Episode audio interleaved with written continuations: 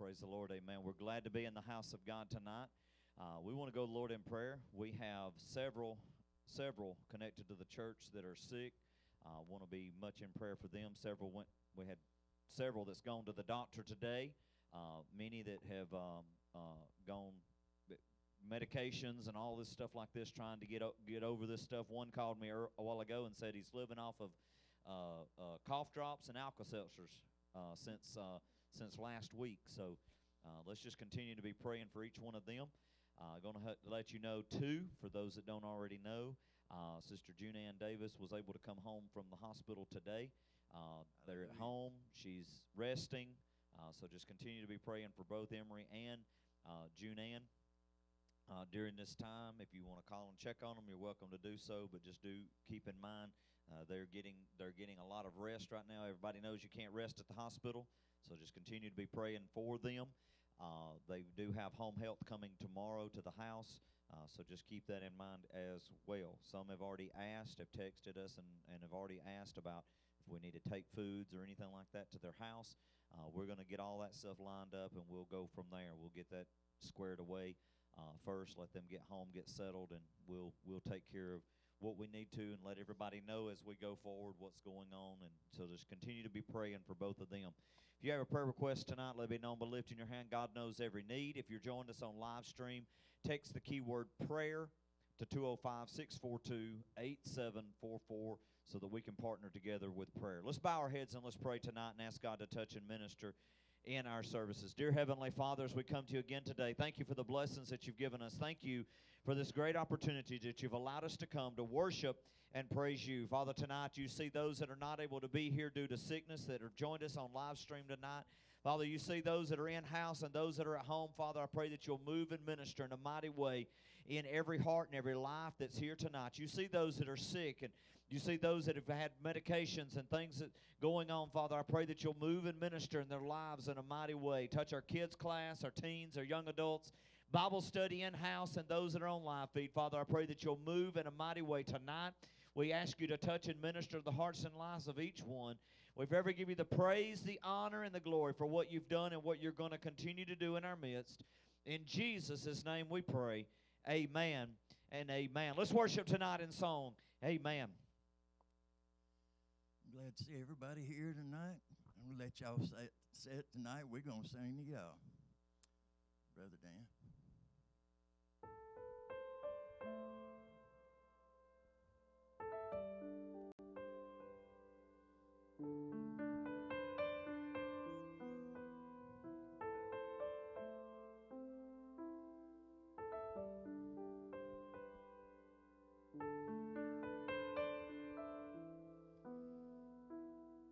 Mary, did you know that your baby boy would one day walk on water?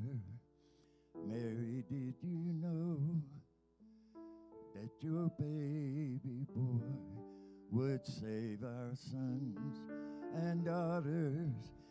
Did you know that your baby boy has come to make you new? This child that you delivered will soon deliver you. Mary, did you know that your baby boy would give sight to a blind man? Mary, did you know your baby boy would calm the storm with his hand? And did you know that your baby boy has walked where angels dwell? When you kiss your little baby, you've kissed the face of God. Oh, Mary, did you know?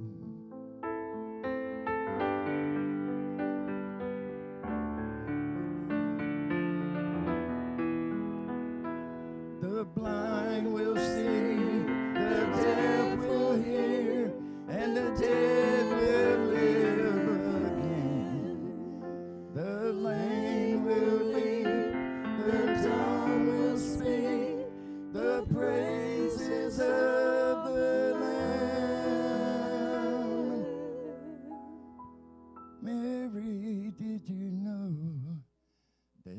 baby boy is Lord of all creation. And Mary, did you know that your baby boy will one day rule the nation? Did you know that your baby boy is heaven's perfect lamb? The sleeping child you're holding is the great I am.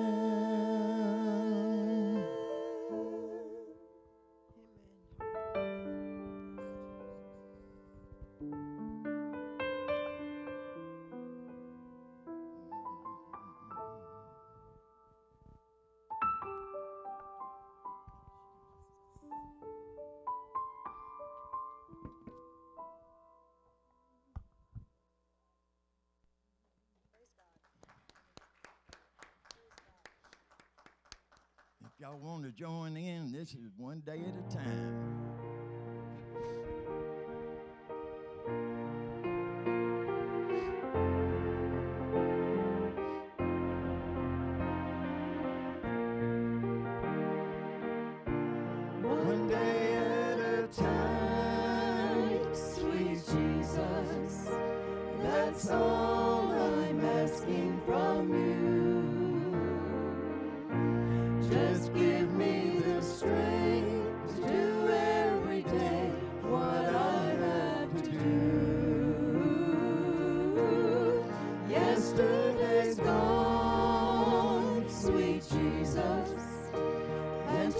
Help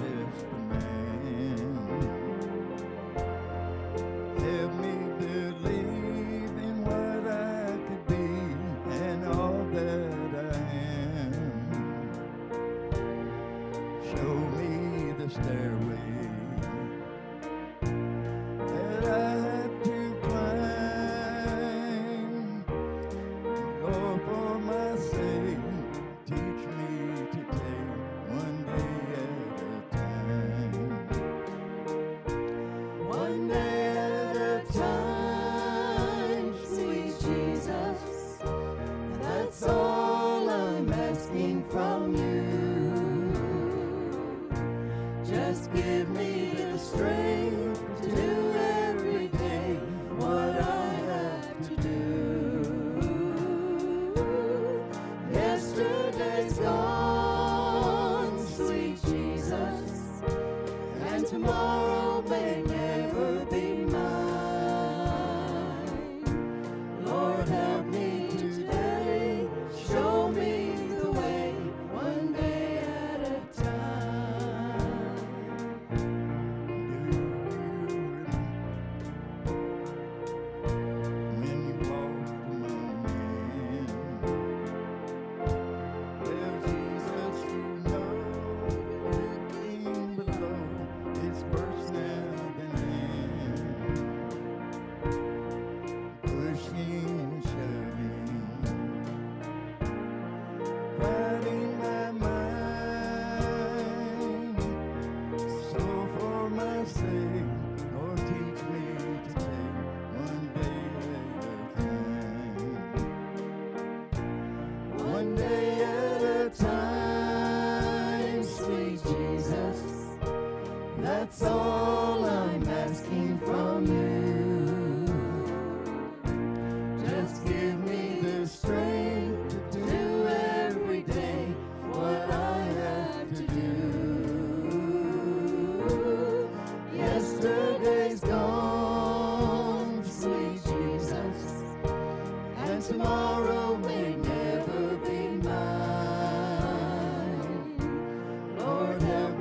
today, show me the way one day.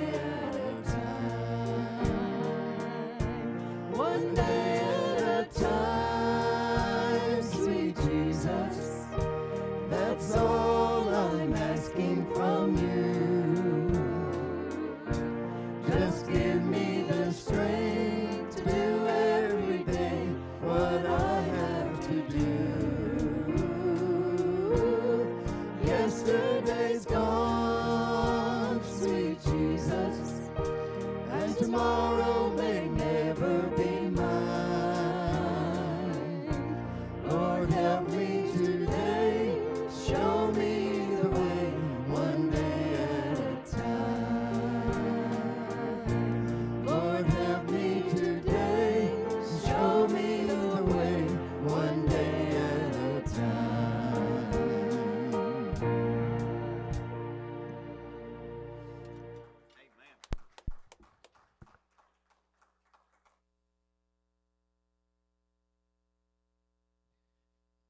Amen. Help me today, show me the way, one day at a time. Brother Dan, put verse, I was looking at this earlier, knowing where I was going tonight. So I want you to put verse two back up there really quickly. This is talking about to Jesus. It says, do you remember, talking to Jesus, do you remember when you walked here on earth among all these crazy folk? uh, well, Jesus, you know, if you're looking down here, it's worse now than it used to be. That's the truth. It's worse today than it's ever been before. Pushing and shoving, crowding my mind. So for my sake, Lord, teach me to take one day at a time. Before I start with tonight, I want you to I want you to understand something. We've got a lot of stuff going on in our school systems. There's a lot of things happening. A lot of things are taking place.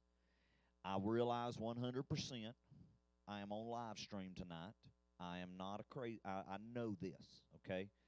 If there's any point in time that it would be shut down, here in the next few minutes is probably, it might do it, okay? If somebody's monitoring and they're wanting to do stuff like that, these social media giants, here in just a few moments is fixing to happen.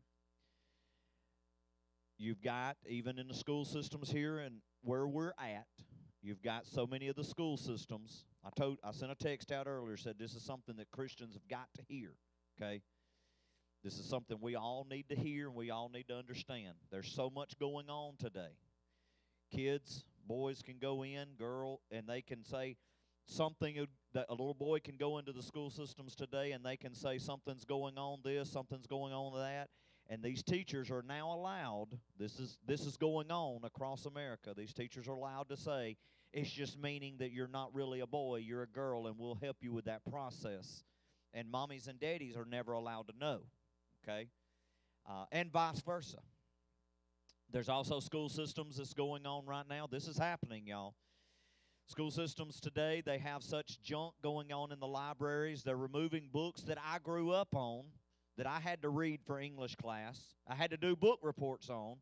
Those books are, are having to come out of the classes or out of the libraries, and things that are staying in that is completely pornography, and that's allowed to stay in the schools. One school system, the mayor of the town actually walked into the school board meeting, and he said he's already approached a judge, and they've already got everything confirmed. And he gave this five-panel school board the option that night during the school school board meeting. He gave them the option, y'all can either resign tonight or criminal charges will be brought against you in the morning for allowing pornography to be in our elementary schools. By the way, it'll be removed in the morning. This is what the mayor of this town said. These are the things that as parents, I never dreamed that I would have to make sure, and I'm just going to be real with you, I'm so thankful that my daughter is homeschooled because I don't have to worry about what's in her library. I don't have to worry about what's on her, uh, in her, in her books that she's learning. I can see everything that she's doing. I approached, this is before she became homeschooled. I approached her teacher, her math teacher. This ain't got nothing to do with anything else. I approached her math teacher and said, would you please send her book home? She's having a little problem with this, and I want to be able to help her. The school teacher said, it's none of your business what I what we're teaching your child. Next day, she was unenrolled from school. People thought, if I tell them that she's homeschooled, they think it's a COVID thing. No, it ain't got jack to do with COVID. She was in the third grade. She was not in this school system. She was in the Randolph County school systems. And I'm sure that they love me telling that. This is the things that's going on in our school systems. This is what we as parents have got to protect our kids from. I'm holding in my hand, and I will not re- I will not justify reading this on live feed. I will not justify reading what I've got in my hand on live feed. I did print it off. If you want to read it, I'll be glad for you to read it. If you want to know how to find this, I'll be glad to tell you how to find it. I'm not going to justify putting credence to this, but I wanted to print this off in case anybody wanted to read this. This is in my hands right now. A new club is being started in, in, in school systems. Okay? A new club is starting in school systems. The very first one is in Tennessee. It's the pilot program that's being started. This right here is the seven rules or the seven life uh, stories of their life. This is the seven things that they must go by in this club. This is the club. This is the this is the uh, things that they're going to adhere to in this club that they've just started. I'm fixing to tell you what the club is called, but before I do, I need you to understand. I've read these seven these seven tenets, these seven things, and if you didn't know any better, you would think, man, that's a good club. I want my child to join that. I want my child to join that. Would you like to know the name of this club? Very first one is being started right now in Tennessee. Tennessee is still considered part of the Bible Belt. Okay? Guess what? The title of this, the name of this club is the A S S C, or also called the After School Satanic Club. This is being started in the schools right now. If you want to Google search, you can Google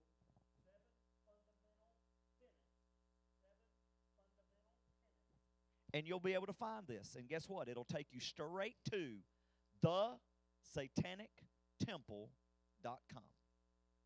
This is what's being taught in our school systems. But do you know what we cannot do in our schools? You cannot say the name of Jesus in the schools. But yet you can have this garbage crammed down our kids' throats. You cannot take a Bible in a lot of school systems, but yet this junk is being crammed down our kids' throats. I'm going to tell you something, church.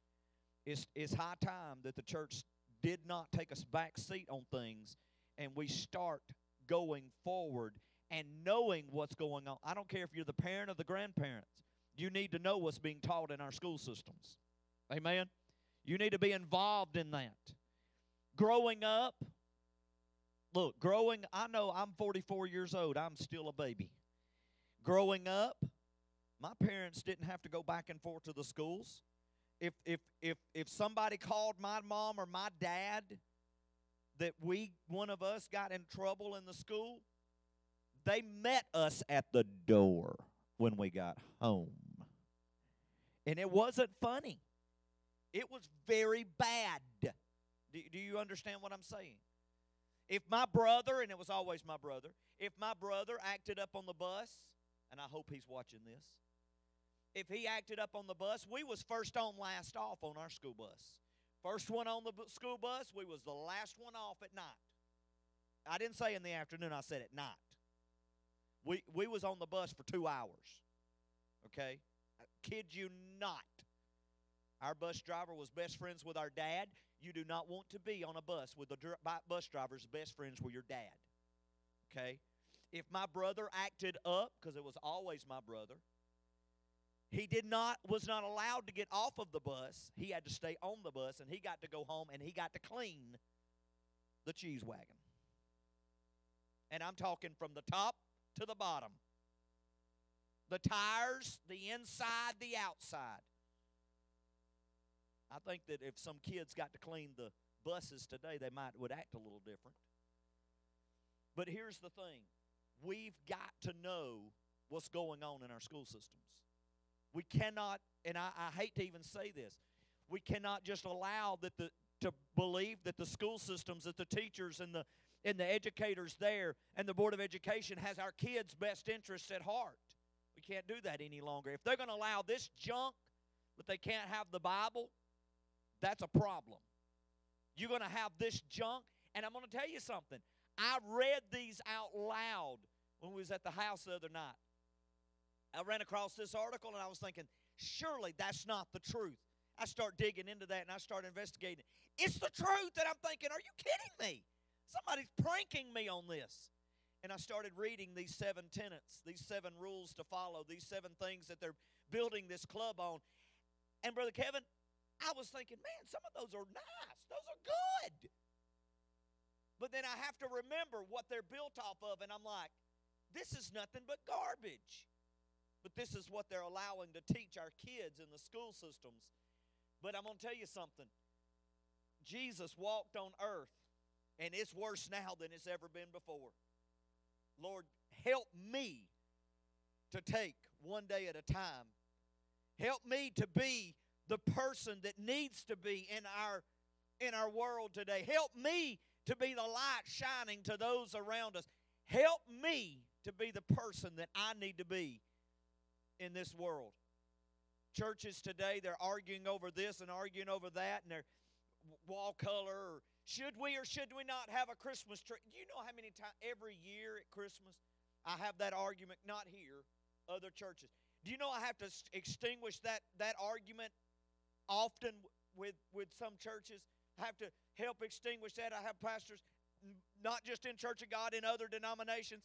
They'll call me up and they'll say, I can't believe it. Some of my folks want to put a Christmas tree in the sanctuary. Who cares? Is the cross there? Do you teaching about Jesus? Let's move forward. I have people talking about whether or not we need to talk about Santa Claus or the Easter Bunny or, or whatever else. Talk about Jesus, and who really cares about the rest of this? What we've got to understand is if our kids know who Jesus is, if our kids know who Jesus is, this stuff is not going to matter. If our kids know who Jesus is, this stuff right here, they're going to know. If our kids know who Jesus is, this junk right here is not going to matter what's going on in the schools. Why? Because they're going to take a stand against this mess. I, I've said it, I said it right here in this altar a few weeks ago, right before school started back. Well, it's been a couple months now. Had all of our kids right around in a circle. And I told them, I said, if you get kicked out of the school because, because you wanted to pray over your meal, you get kicked out of the school because you took your Bible to the school, you call Pastor Andy, I'll be the first one to be glad to come check you out of the school system. Why? Because I'm going to tell you, I'd rather stand for Jesus than this mess. This right here is garbage, and they're allowing this to be taught, but they can't say the word Jesus. I'm going to tell you, Lord, help me today. Show me the way to take one more step. We've, as parents, we've, as parents, as grandparents, we've got to take one more step to showing our kids and our grandkids, all of those that are coming up behind us, what it is to be a Christian. Because this, this world is messed up. This world is messed up. And people think, if, when they hear a Christian saying something like that, they're saying, oh, you're just being hyperbole, you're just... You're just exaggerating. You're just being conspiracy, conspiracy theory. I've had it all told to me. I'm going to tell you something. I've not changed what I've said for, for ten, fifteen years. I'm telling you, we have got to know what's being done in our schools, teaching to our kids. But if our kids know who Jesus is, I don't care if they don't want to allow prayer in school. I'm not concerned about that. If prayer's in the home and prayer's in the church, prayer will be in the school. If, we, if we're teaching our kids how to read the Bible at home and we're, we're showing them that in the church, it'll be in the school systems. They allow, that, they allow them to have this right here, to have a calculator now. I did, I did not have a calculator at all. Are you kidding me, Brother Dan? We're not live. I told y'all, we are not live. Hallelujah. Little do they know, we record this, and I'll post it later. And if they take it down, I'll post it again. I'm not concerned, and I've said this for I've said this for twenty years, and people are upset. I've had church folks get upset with me about this. I'm not concerned if there's prayer in school. There needs to be prayer in the home. There needs to be prayer in the church. And when there's prayer in the home and there's prayer in the church, there will be prayer in the schools. I've used, I've used Cade as an example for eight years now. That poor little boy. My first service at Coosa Valley was his first service back in, was it not? I loved it whenever they give me a text or they'll they'll send me a video or or I'll get a phone call or they'll tell me at church the next time or something. They'll say, you should have heard Cade praying last night over our meal. I, what did he do this time? He said, amen and amen. Where did he get that from? Our kids are listening. We have got to give them something good to listen to. This is not good. This is junk. I was going to, but then I changed my mind. I was going to put, uh, Sister Stephanie's got a, a, a shredder in there. And I was going to set it up here and plug it up over here. And I was going to shred this. But I want, if you want to see this, I want you to see this after service. I want you to see this. Because I'm going to tell you something. Not to, not to promote this. But why? Because you need to know what, oh, it's in Tennessee. It's not in Alabama. Wake up. Wake up. Yes, sir.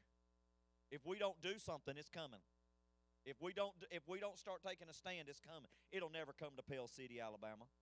There's probably other things that people thought would never come to Pell City, Alabama, and it's here. Church, y'all, we need to wake up. And in that, to that end, to that end.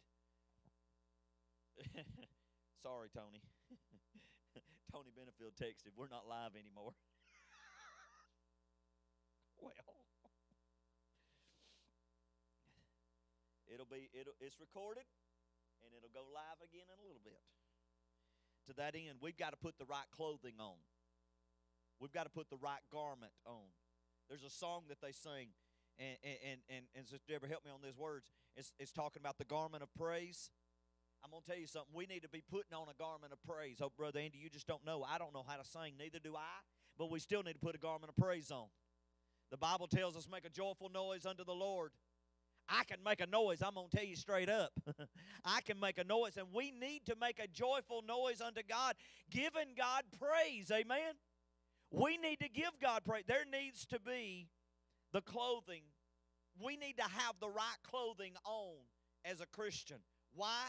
Because this, this world we're living in is very dangerous. You don't, besides Dan, nobody walks out of the house. Besides Dan and Tony, nobody walks out of the house in twenty degree weather without a jacket on. Okay? You just don't do that. Why? Because it's cold and you put a coat on. Now, Dan and Tony's going to put short pants and a t-shirt on. They're going to go out anyway. But, you know, he he he shocked me the other day, and he had he come in and he had he had long pants on. I said, "Is it that cold outside?" He said, "Yeah." But what we've got to realize is when we walk out of our house, we are dressed ready for the day, right? If I'm doing a funeral, I'm going in my I'm going in a suit and tie. If I'm if I'm going home visits like I did today, I'm going blue, I may be in blue jeans or t-shirt or long sleeve shirt or, or or khakis or something like that. I'm going to be dressed for what I'm going for, right? You know, somebody asked the question one time, this goes right along with this, somebody asked the question one time uh, concerning uh, Christians, and uh, it was mainly referring to preachers and pastors, and I'm not knocking anybody because I know this is going to go live in a little while. I, I know the recording's going to go out there live in a little bit, so I'm not knocking anybody. I know that there are some pastors or some preachers or some evangelists that, that this is what they would be dressed like on Sunday mornings. Me, I, I'm in a suit and tie. That's just, that's just me. Okay? That's not knocking anybody else. That's not saying anything about anybody else. And that's not saying that I'm not saved if I'm not if I'm wearing this on Sunday morning. Y'all, every some folks would be shocked if I was to walk in here on Sunday morning dressed like this. Is there anything wrong with dressing like this on a Sunday morning? No, there is not. I want you to understand that very quickly. There's not. For me, I am I'm I'm just in a suit and tie. Why? That's just who I am. That's who I am. And that's okay. Somebody said something about doctors and, and, and, and lawyers and those that's wearing, uh, they wear scrubs and stuff like that when they're in surgery. Wonder why they do that. And somebody was asking, said, well, if you was going in for brain surgery, would you want your doctor to show up in a Hawaiian shirt and short pants? Well, honestly, I hope they've got me knocked out before he comes in. But as long as he knows how to do the surgery, I guess I'd be all right with whatever he's wearing. I mean, I just want him to be able to know what he, where he's cutting and, you know, not mess my hair up. What we've got to realize and understand is we need to we need to look at the spiritual clothing of a Christian. The spiritual clothing of a Christian. We need the whole armor of God on in our lives. We need our kids having the whole armor of God on in their lives. Amen? This coming Sunday, our kids are going to be doing, this coming Sunday, our kids are going to be doing a little skit and, and a song. The next Sunday, our teenagers is going to be doing a little skit to a song, and they're gonna they're gonna be they're gonna be dressed up, and they're gonna have their their little outfits on, and they're gonna look all cute, and they're gonna look the part. I'm gonna tell you something. Spiritually speaking, we need to look the part. We need to have the right garment on. We need to have the garment of praise and not the not the garment of sourness. We need to have a defense mechanism up in our lives to guard against this mess.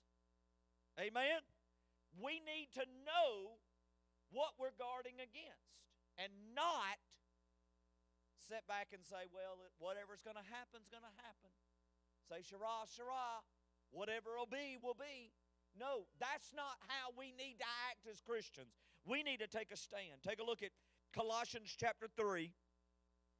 Last couple of Wednesday nights, we've been in Colossians. Colossians chapter three. Take a look at verse twelve through fifteen. Colossians chapter three, starting in verse twelve. Put on then, as God's chosen ones, holy and beloved, compassionate hearts, kindness, humility, meekness, and patience, bearing with one another, and if one has a complaint against another, forgiving each other, as the Lord has forgiven you. It's amazing to me the number of Christians that holds a grudge for fifty years against another Christian. Hello? Now, I need you, I need us to understand too that there's there is a there is a repentant heart that has to be there as well for forgiveness. Hello? And there is also restoration when one's done wrong. Hello? But forgiving each other as the Lord has forgiven you, so also, so you also must forgive. Verse fourteen, and above all these things put on love, which binds everything together in perfect harmony. And let the peace of Christ rule in your hearts, to which indeed you were called in one body, and be thankful. The Apostle Paul, over the last couple of Wednesday nights, we've been looking at in Colossians, the Apostle Paul has been concerned about the Christian's outward appearance or the Christian's spiritual clothings. In the verses that we that was last Wednesday night, Paul discussed what we are what we call the garments of the ungodly.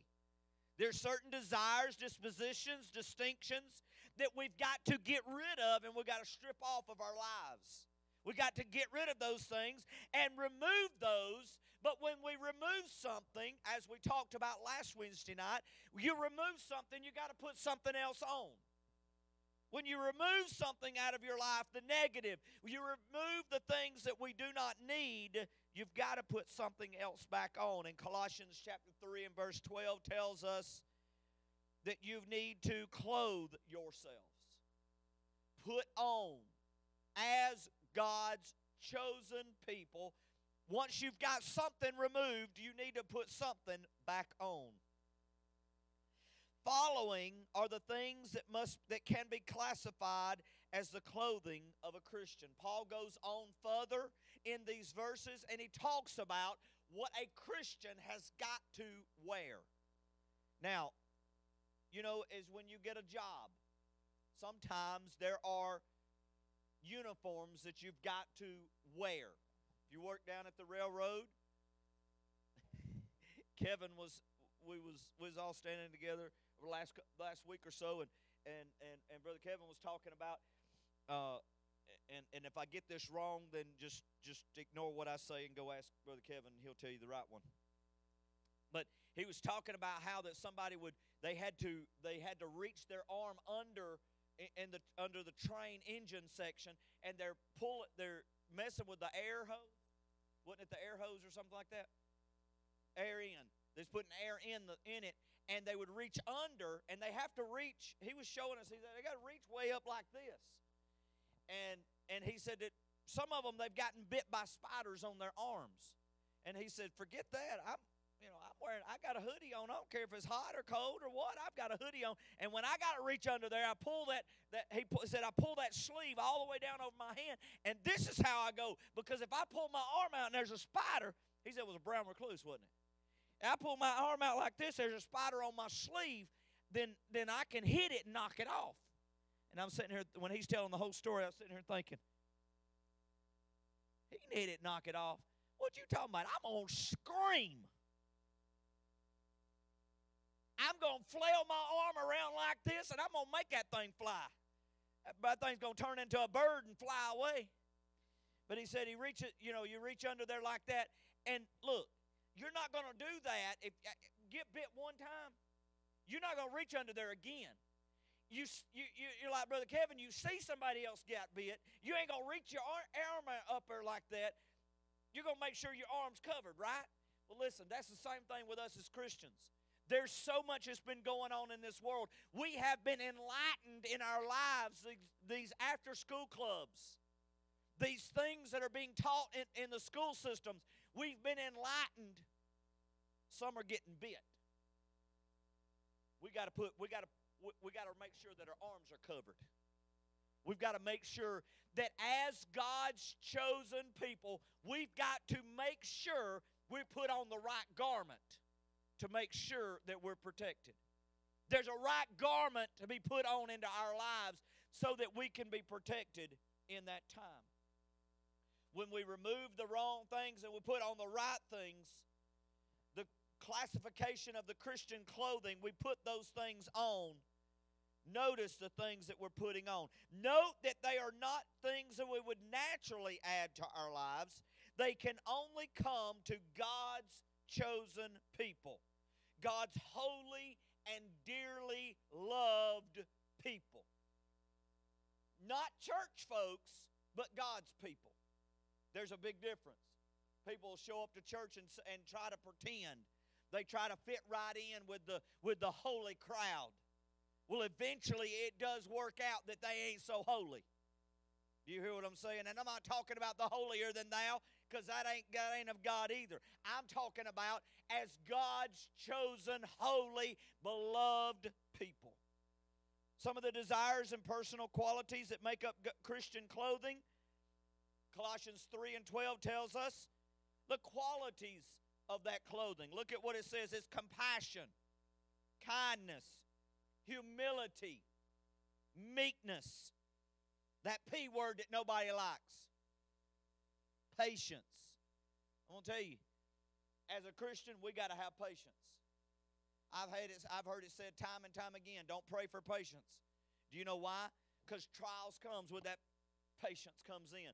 I'm going to tell you, trials is going to come whether you pray for patience or not. Trials are coming our way whether you pray for patience or not. And I can promise you, we're going to want God to help us with our patience in life. Amen? Amen? Notice the relationship here. These qualities all have to do with personal one-on-one relationship. This is the holiday season.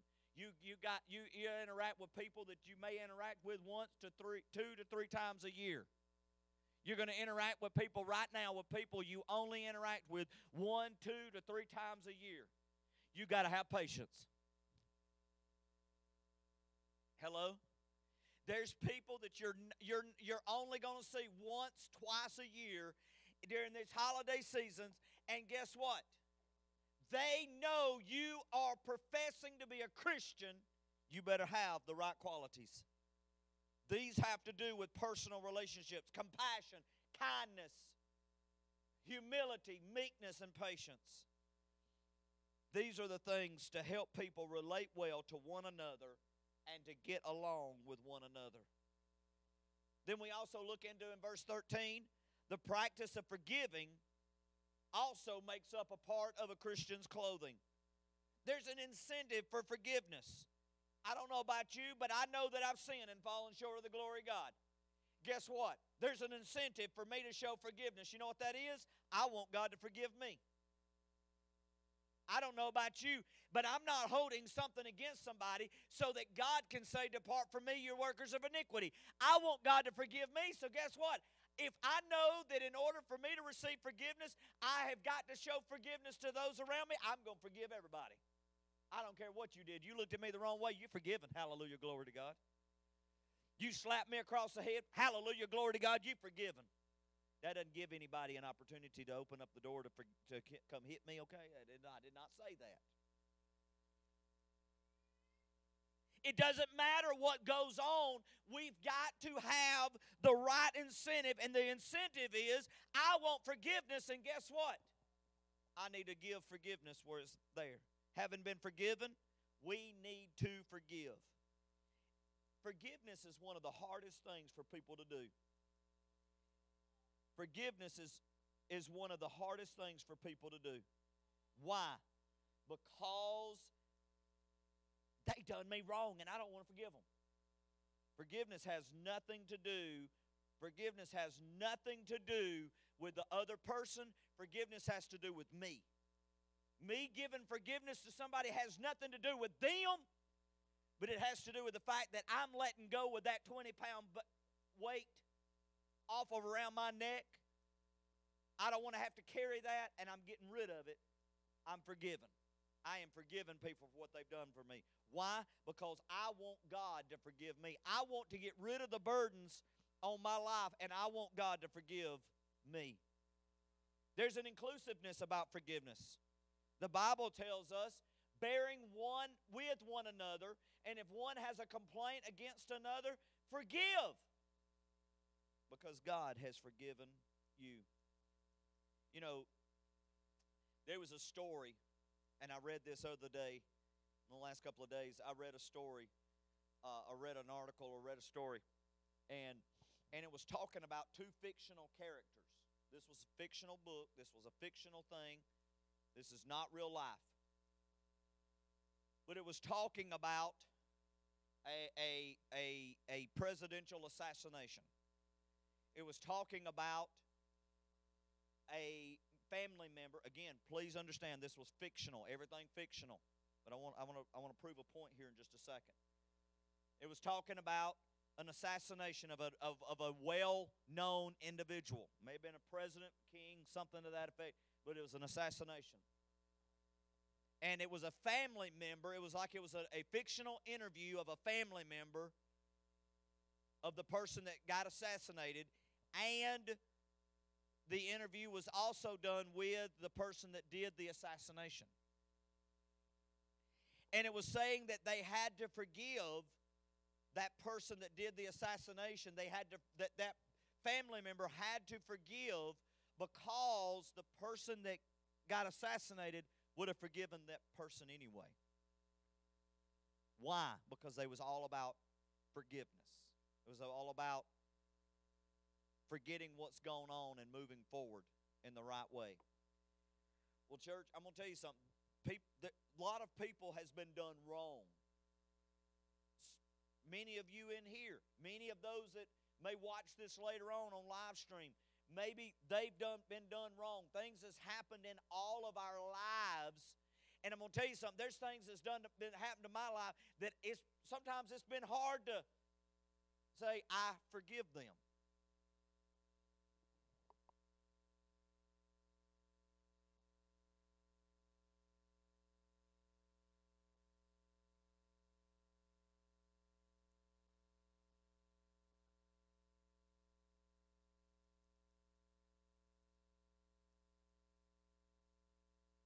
think I'm crazy, I invite them to church. You know why? Because I want them saved above all else. I want them, I want their soul to be right with God above all else. And church, that's what we've got to realize and we've got to understand. It's not about anything else but, look, a hundred years from now, what somebody did against you is not really going to matter. Where we spend eternity is going to matter. Amen? And me not forgiving somebody, if that was going, if I thought that was going to keep me out of heaven, you bet your bottom dollar, I don't know, I don't remember if they did something or not, I forgive them anyway. We've got to learn forgiveness. That is a part of Christian clothing. Verse fourteen talks about that love is a part of our Christian clothing. Love is the binding power that holds the Christian body together. Do you know what people have described Coosa Valley Church of God to me? People have described Coosa Valley Church of God to me. I will have guests come to this church. Y'all don't know this, but I've invited people to this church that goes to church. They're faithful in their church. But I've invited them to this church as a guest to come back later and tell me, what is your thought process? What, what did you think about Coosa Valley? What did you think about this church? You know what the biggest thing that people always tell me about Coosa Valley Church of God? The biggest thing they tell me is that is a loving church. I don't care what you've done. I don't care what you look like. I don't care how you act. I don't care what your past is. Them folks going to love you so many ways you're going to bound to like one of them. That is what the biggest thing that I get told about Coosa Valley Church of God is, this is a loving church. Well, you know what? If that's the way somebody's going to describe this church, I'll accept it. We've got to show God's love. That is the greatest power that holds a church body, a Christian body together, is love. Love is the greatest of all Christian virtues. Love is the greatest of all things that a Christian can show to somebody else. It is the love of God. And then finally tonight, there's peace of God that makes up Christian clothing. Take a look at, oh, it's, yeah, fifteen. Did you change that on me? Ah, there you go. Verse fifteen. The peace of God makes up is the final thing in Christian clothing. You know, we could show up at the club, then they, when if they was to open one of these in Pell City, an after-school program, we could show up at that club and we could act a fool, tear the posters off the wall, tear things up, take a baseball bat and whoop up on somebody. Are we really being peaceful about this? No. You know what we do if we was to do something like that? We ain't showing godly love. We are not showing the peace of Christ. I'm not telling us that we're going to be a doormat. I'm not telling us that. But you know what the greatest weapon that a Christian has? It is the power of prayer. That is the greatest weapon that a Christian has, is the power of prayer. Do you know how many conflicts has been resolved over the power of prayer? Y'all don't tell nobody I said this. But there's been plenty of times that I'm going to go into a nasty situation. I'm, I'm going to, I've already been warned about a business meeting that I'm fixing to have to go into. I've already been warned about a problem in another church. It ain't never been this church. It's been a, a problem in another church. And I am praying and seeking God. Oh, God, please help me in this. Pray over that thing for a solid week. Go in over there. And I'm going to tell you something. It, nothing turned out like I thought it was going to. Nothing take place like I thought it was going to. Why? The power of prayer is probably the greatest we- is the greatest weapon that a Christian has. Is the power of prayer. The peace of God helps us in our prayer. Us praying gives us the peace of God in our lives. you got something going on in your life, you got something that's turned yourself upside down, you know what? You pray about it. I'm going to tell you something. God will take care of that thing. God's got this. The peace of God rules in our heart. Interesting enough, the word in verse fifteen, this word peace, or let's see, and let the peace of God rule. That word rule, that last word on that first line, R U L E, that word is from, in the Greek, is a, is a word from an athletic arena and an umpire. The peace of God settles disputes and divisions of the heart and of the soul. If you will pray and ask God to move in that, that the peace of God would rest on that situation, it settles disputes. It calms things. It calms man's life. If you pray and seek God over this, the peace of God brings unity and thanksgiveness, thankfulness, excuse me. The peace of God brings unity and thankfulness in a troubled time, in a troublesome situation. All of these garments that we've talked about tonight, all of these things of putting on as a Christian, these garments can be put on only as we let the Word of God dwell within us. John chapter one, verse one, the Word was with God, the Word was God. All of these things happen when we let the Word of God dwell in our lives. What is the Word of God? Who is the Word of God? Jesus Christ. These garments of a Christian are only for the Christian. My jacket's back there on that chair that Dan's sitting in. We all know that if Dan tried to put my jacket on, go ahead and laugh. I'd like to see that. If Dan tried to put my jacket on, it ain't going to fit him.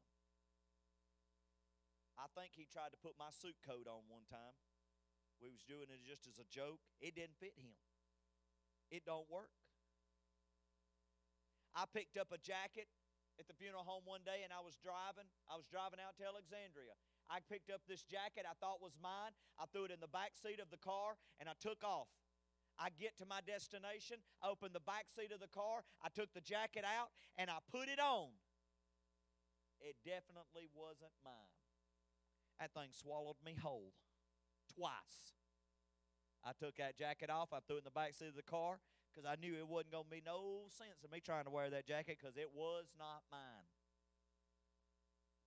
These that we've talked about tonight, these are the only garments that are only for Christians. These are the garments that are, are only for Christians. Christians are the only ones that can wear these. Fake can try to wear, but they'll lose their sanctification because it ain't going to happen. They can't hold their peace too long. They can't do it. Why? Because they ain't truly a Christian. What we've got to realize and understand as a Christian, I need to have these garments on in my life. Amen? Live feed, thank you so much for joining with us. I know live feed ain't on right now, but guess what? It'll be on in a little while. Live feed, thank you so much for being with us. Join us back Sunday school Sunday morning at nine forty-five. Worship at eleven. Continue to be praying for one another. Uh, there's several announcements of things going on. One of the biggest things, uh, remember Friday night, I know, Friday night, uh, the uh, guys, we've been invited to Harvest Center this Friday night at six thirty. Uh, they are having a men's meeting, and I'm speaking. So y'all come and help us out. Uh, Friday night they're going to have uh, they're going to have food, and it'll be a great time of fellowship. So let's go and let's uh, let's join with them if you're able to.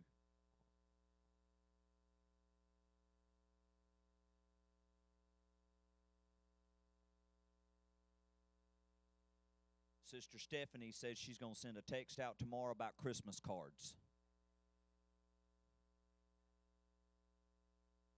I don't know nothing about it. Live feed, thank you so much for being with us. May God bless you. Amen.